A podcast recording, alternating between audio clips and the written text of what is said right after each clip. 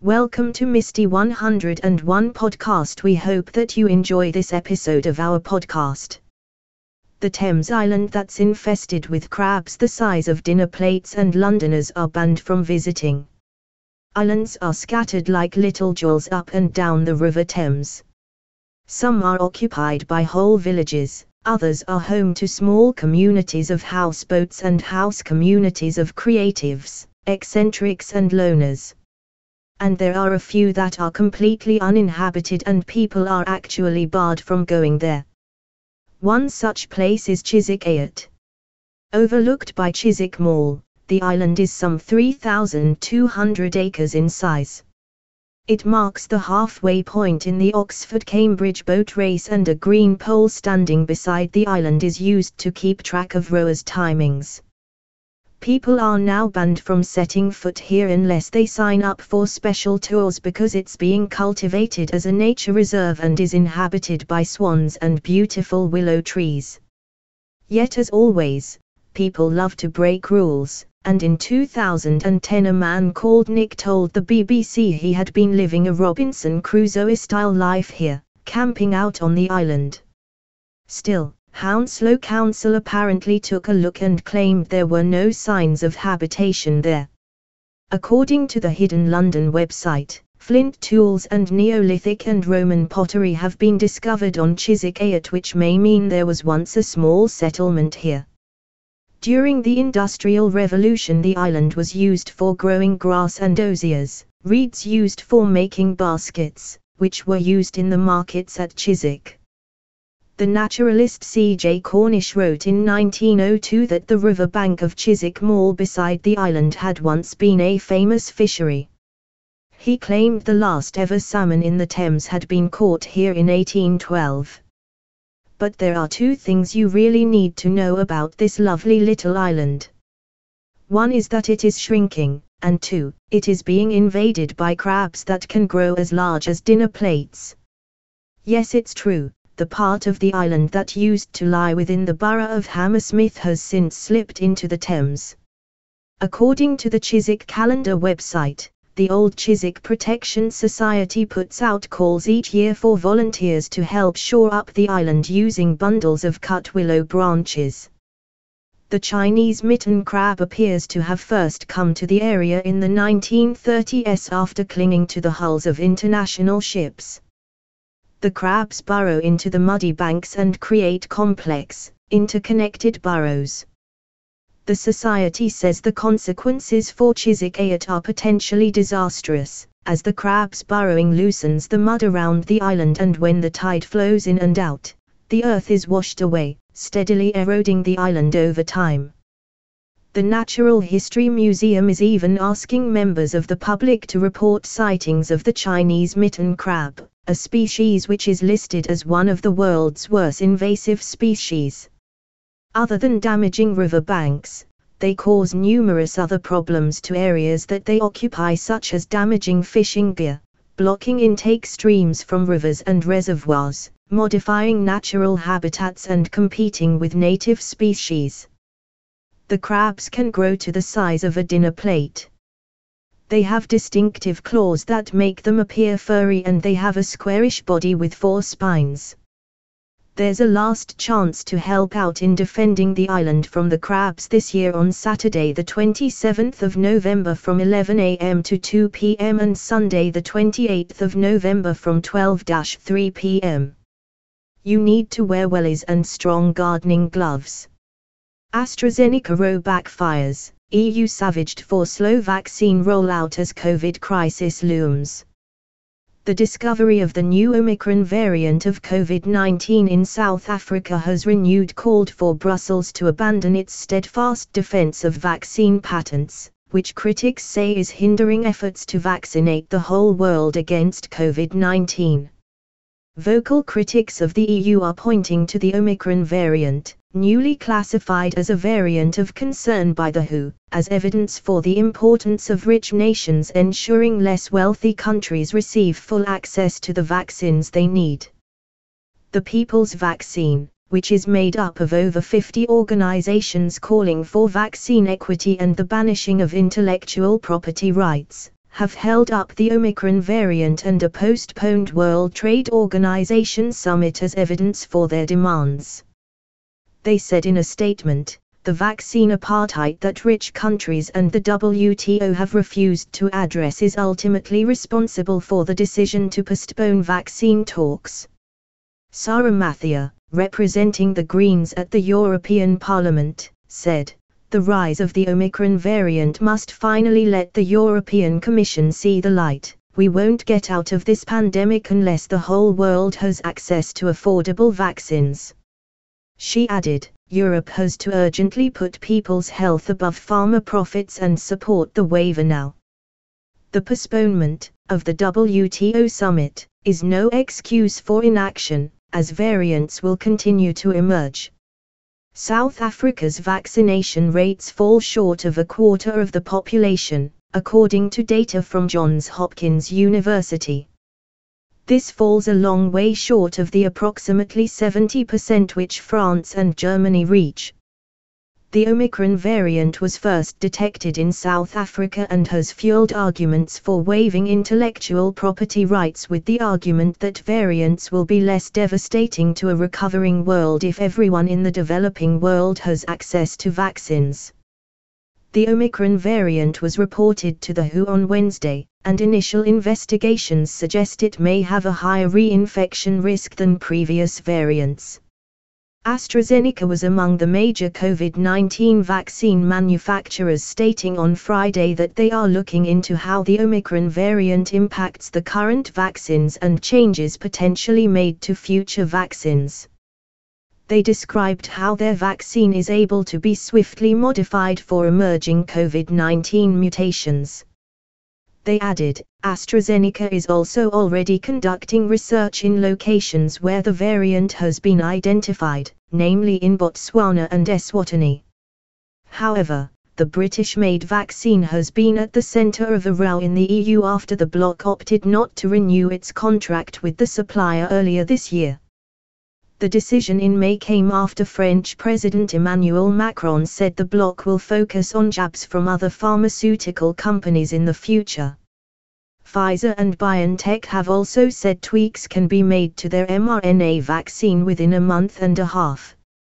They said, We understand the concern of experts and have immediately initiated investigations on variant B.1.1.529 they added that upcoming lab data will provide more information about whether B.1.1.529 could be an escape variant that may require an adjustment of our vaccine if the variant spreads globally.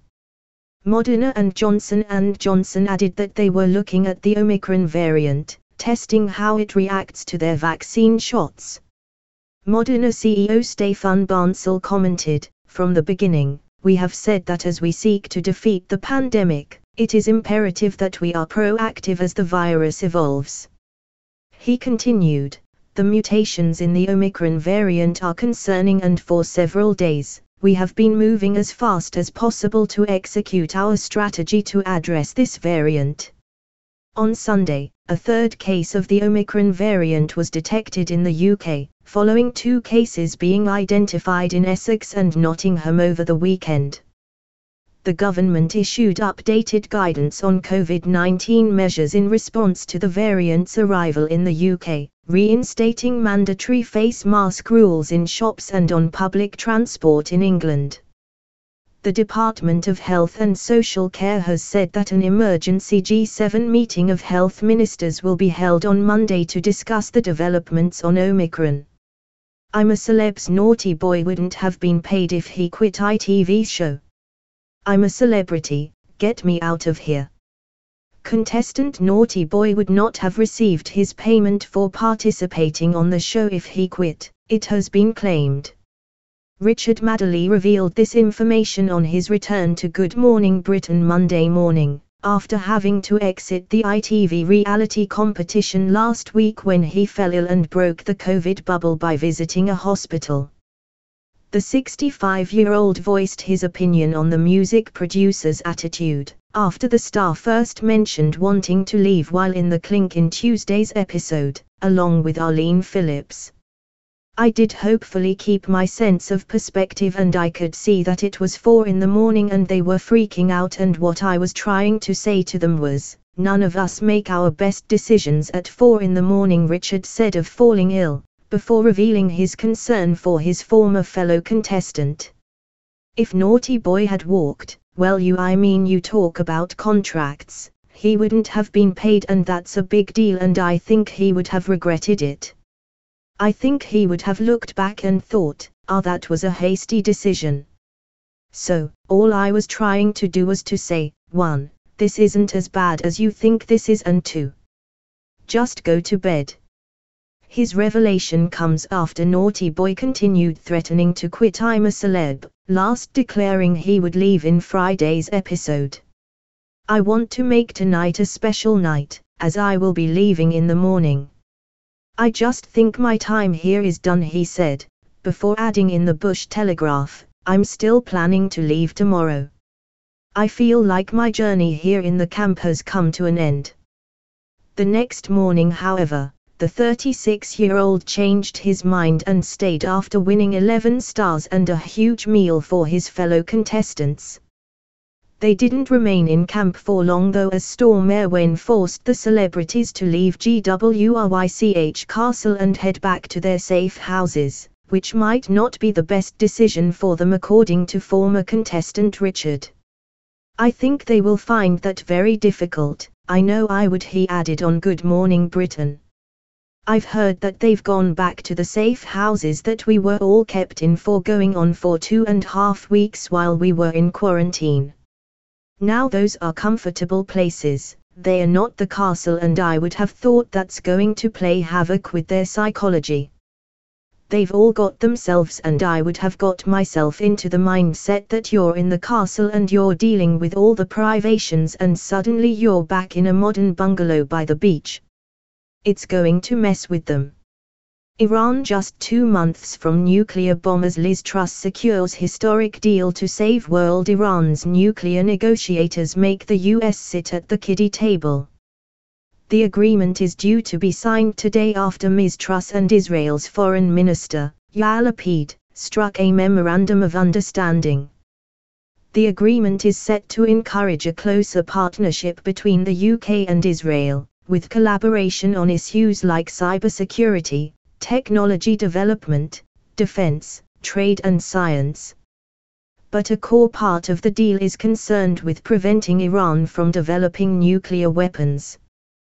The pair wrote in a joint article for The Telegraph, we will also work night and day to prevent the Iranian regime from ever becoming a nuclear power. The clock is ticking, which heightens the need for close cooperation with our partners and friends to thwart Tehran's ambitions. It comes after Amos Yadlin, the former head of Israel's military intelligence warned on Friday Tehran will be just two months away from a nuclear bomb under a renewed nuclear deal. Today, Iranian officials will meet EU diplomats in Vienna for talks to revive the 2015 nuclear deal. Negotiators from the UK will also join the talks, as Britain were one of the signatories to the Joint Comprehensive Plan of Action, JCPOA, nuclear deal. The original signatories to the JCPOA were China, France, Germany, Iran, Russia, the UK, the US and the EU. The agreement was struck up in 2015 after Iran agreed to slam the brakes on its nuclear weapons program in return for the lifting of crippling economic sanctions but that deal was scrapped in 2018 when Donald Trump pulled America out of the deal and slapped down sanctions on Iran. While Mr. Trump's administration tore apart the deal, Joe Biden's presidency has signaled some new hope for a revived deal. But so far no progress has been made. Countries are now scrambling to revive the deal as Iran is thought to be pushing ahead with its nuclear program but Mr. Yadlin has warned that it might be too late. He slammed Israel's previous government for encouraging Mr. Trump to withdraw from the JCPOA without planning for how Iran would respond. Mr. Yadlin claimed, what happened in 2018, the Iranians advanced toward a bomb, they continued with their enrichment, to 60%. They have today 3 tons of enriched uranium, and most dangerously, they developed advanced nuclear centrifuges. Now, even if we return to the 2015 agreement, it's not the same agreement. It doesn't keep Iran a year away from a bomb, as it was before the JCPOA was signed, rather only two months from a bomb. And that is what is the most serious, that when the Iranians moved down this path, neither Trump nor Israel prepared a plan for how to stop them. But the UK and Israel are hoping to soften the blow with their new partnership. The pair already have a trading relationship worth £5 billion with Rolls-Royce supplying jet engines to Israel's national airline and the Israeli pharmaceutical giant Teva providing one in six of the NHS's prescription medicines. Ms. Truss was previously involved with preparations for trade deal talks back when she was International Trade Secretary before being switched to Foreign Secretary two months ago. But this partnership may not be enough to limit Iran's advances. Iran's top negotiator and foreign minister both said on Friday that a full lifting of sanctions would be the only thing on the table in Vienna.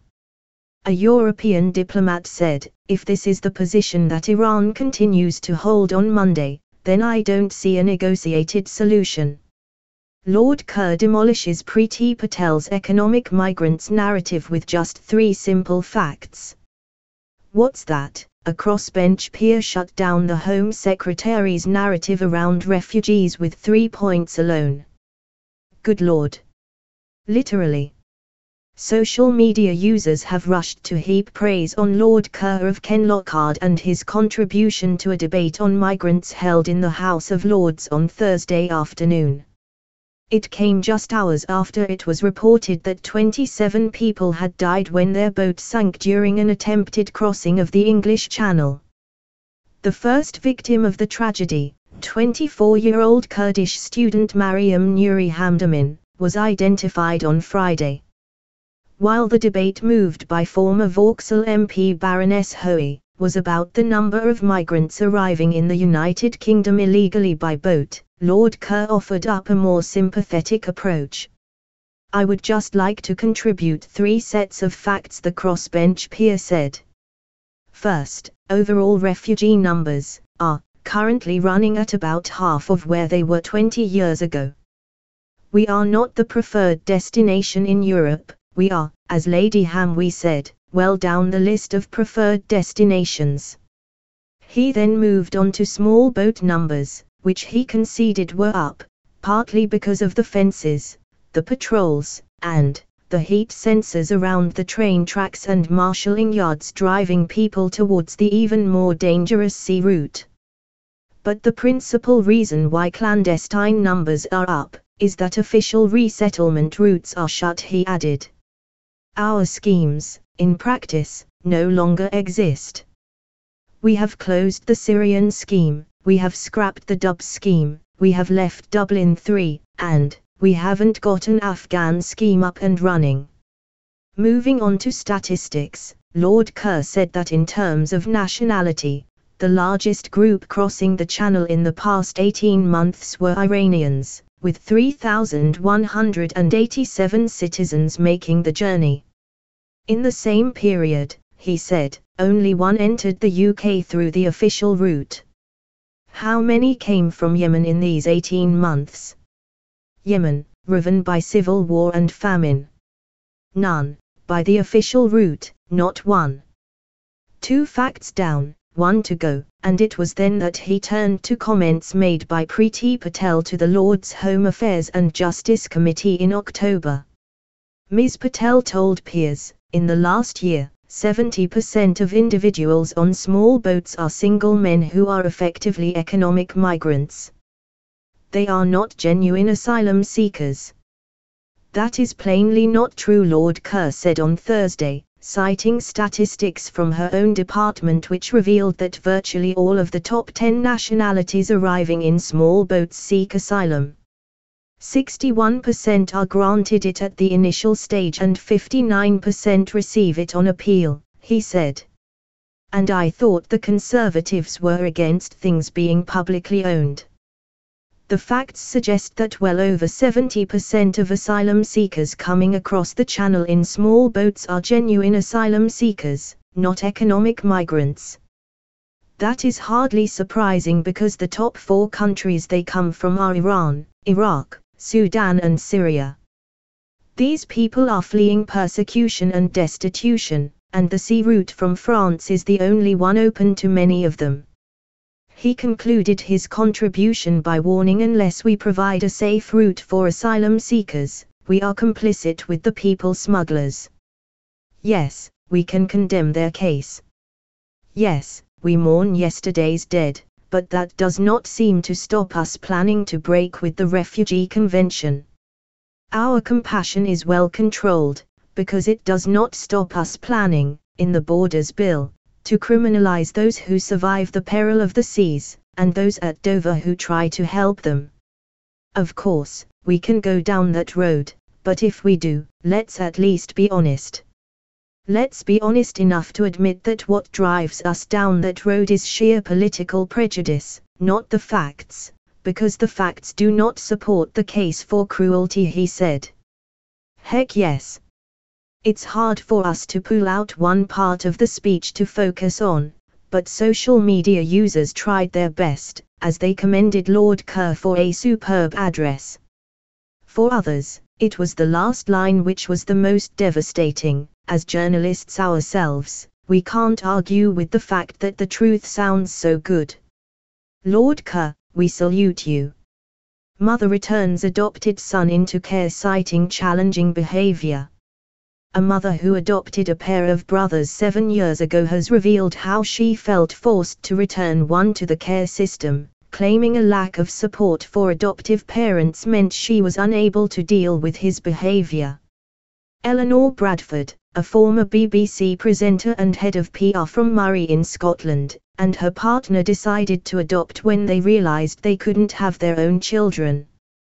In 2014 they adopted two brothers aged 3 and 7 who were set to be separated, with the elder boy to remain in foster care as most people prefer to take on younger children. Eleanor and her partner wanted to keep the boys together, so the four became an instant family. She has described the first five years of family life as full on but fabulous, adding that it was a dream that turned into a nightmare. However, they were forced to make what she describes as the heartbreaking decision to return the older boy to the foster care system as his behavior became too challenging to cope with after starting secondary school. Writing for the Sunday Times, Eleanor described how adoption began as a dream for us, but turned into a nightmare when he started lying, cutting up her clothes, stealing from her and engaging in online criminal behavior. She said that while while her son showed a lack of empathy and morals, he wasn't violent, however he frequently lied, and stole from both his parents and grandparents. He also partook in online betting, and while Eleanor and her partner put blocks on what he could access on the internet in a bid to curb this, she says a neighbor gave him a smartphone, which he used to gamble. When they asked for respite care, she says it was declined. Suspecting he may have suffered fetal alcohol spectrum disorder, brain damage caused by his mother's drinking during her pregnancy, she was unable to get a diagnosis from his school. As a result, Eleanor and her partner had to make the heartbreaking decision that their son had to go into care. What is fetal alcohol spectrum disorder? Fetal alcohol spectrum disorders, FASDs, refer to a collection of diagnoses that represent the range of effects that can happen to a person whose mother drank alcohol during pregnancy. These conditions can affect each person in different ways, and can range from mild to severe. A person with an FASD might have revealing that her older son is now moving to his fifth set of carers in a short space of time, she said, it's a tragedy for him and for us. If one foster carer's salary had been invested in a counselor or teacher trained in trauma, not only our son but many other traumatized children could have accessed support.